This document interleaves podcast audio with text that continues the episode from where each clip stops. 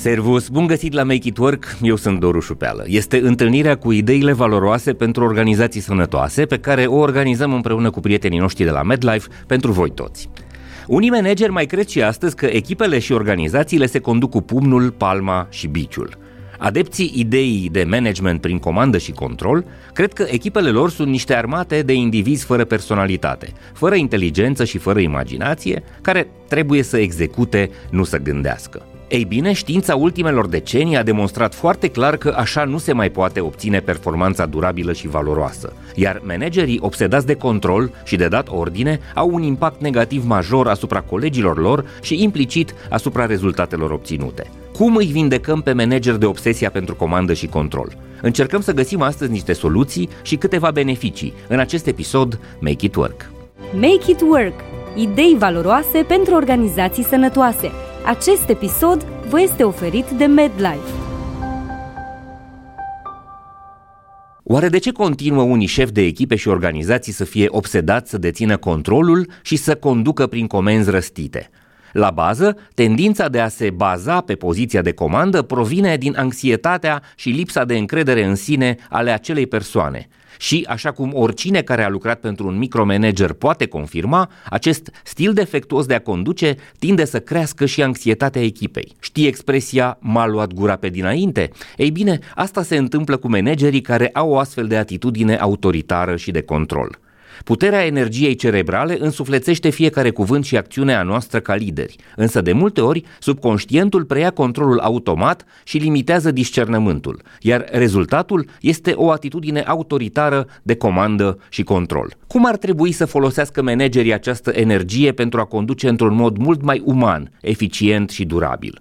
Răspunsul simplu este acesta, să învețe să ofere celorlalți libertate, autonomie și putere de decizie. La locul de muncă, stilul de comandă poate fi destructiv în relațiile de colegialitate și între manageri și membrii echipelor.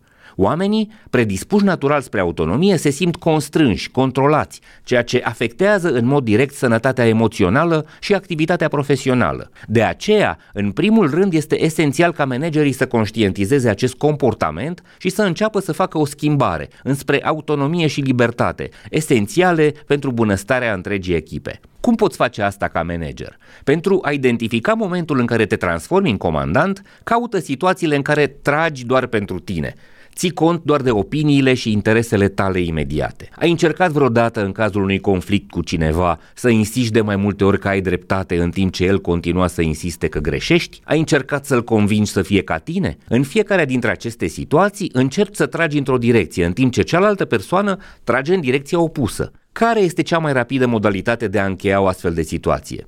Lasă de la tine. Poate că încep să protestezi, dar de ce trebuie să las eu? De ce nu poate lăsa cealaltă persoană? A lăsa de la tine poate părea ca și cum te retragi din luptă sau că pierzi, te dai bătut, dar nu este așa. Cel care renunță voluntar la orgoliu și autoritate și caută o soluție negociată, win-win, este un lider înțelept. Rolul tău ca lider este să traduci viziunea ta pentru echipă, astfel încât oamenii să simtă că în toată activitatea lor este vorba cu prioritate despre ei, grupul lor și modul în care își pot atinge potențialul maxim. Nimeni nu te va urma în timp ce se luptă cu tine.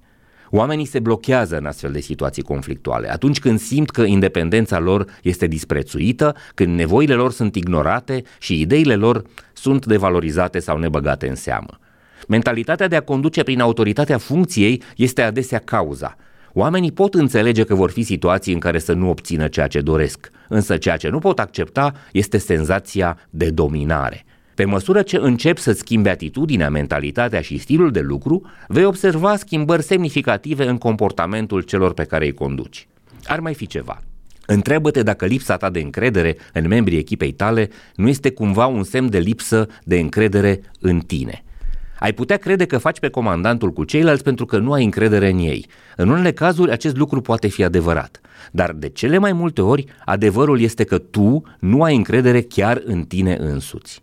Nu crezi că planurile tale vor avea succes dacă oamenii nu fac exact în felul tău, așa că începi să comanzi agresiv și să controlezi intruziv. Nu ai încredere că ai pregătit suficient echipa, așa că începi să conduci prin micromanagement.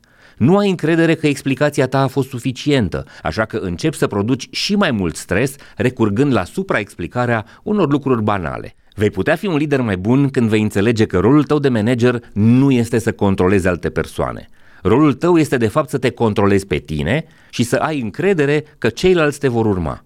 Explică-le unde trebuie să ajungeți și ce așteptări ai de la fiecare dintre ei. Apoi, lasă-i să-și facă treaba, să colaboreze și să caute împreună soluții. Adu-ți aminte că i-ai angajat pentru competențele și mentalitatea lor, așa că dă-le voie să și le pună în valoare. Echipa ta va avea mai multă încredere în tine dacă va simți că tu ai încredere în fiecare dintre colegii tăi. Da, vor face și greșeli, fiindcă doar cine nu muncește nu greșește. Dă-le libertatea de a greși și de a învăța să ia decizii, inclusiv decizii greșite.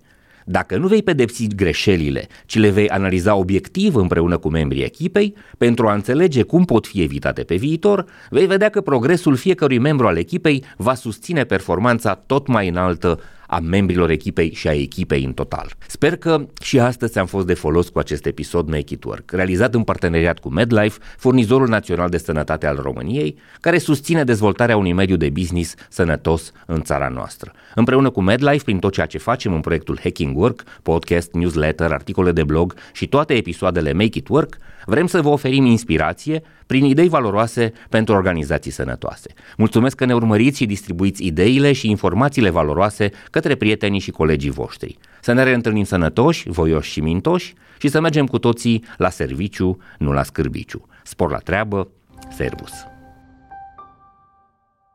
Acest episod vă este prezentat de MedLife, furnizorul național de sănătate al României. MedLife a lansat singurul abonament medical 361 de grade, un abonament complet care include servicii de prevenție, sport și nutriție, dar și asigurare medicală. MedLife susține dezvoltarea unui mediu de business puternic în România și împreună cu Hacking Work vă oferă inspirație prin idei valoroase pentru organizații sănătoase. Urmărește episoadele Hacking Work pe YouTube, Spotify și celelalte platforme de streaming. Abonează-te acum!